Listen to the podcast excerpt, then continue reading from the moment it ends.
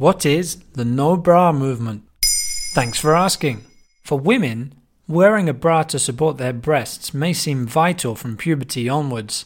However, it's claimed that bras may in fact be useless or even dangerous, which has led some to promote the no bra movement. It has been linked to feminism and it isn't universally accepted or popular. Bras were invented at the end of the 19th century gradually replacing corsets and revolutionizing women's daily lives. Since then, wearing the undergarment has become an automatic reflex and a rite of passage for girls when they start to develop into young women.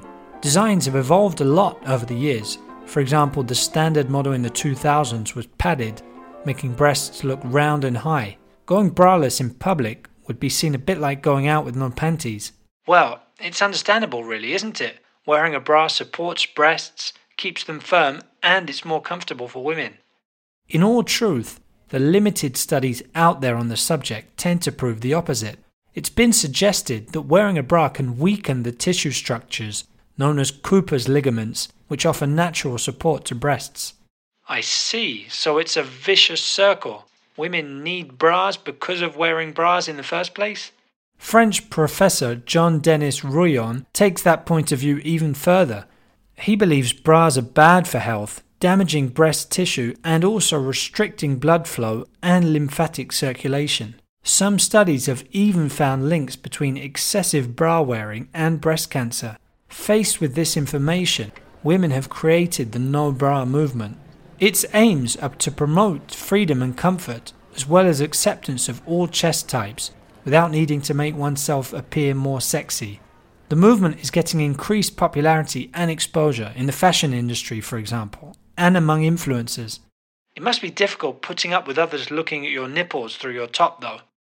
Women going braless often have to put up with unpleasant comments in the street or even with their friends. Some even end up putting their jobs at risk.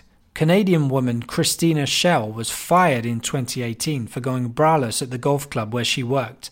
Her employers claimed that she was breaking her workplace's dress code by refusing to wear a bra.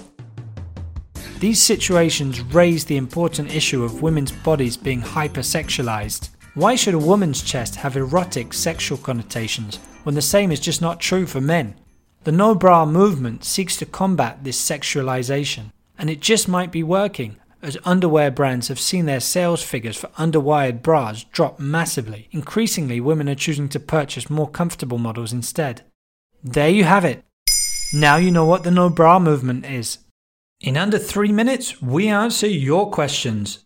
What would you like to know about? Use the comments section to ask your questions on the podcast platform.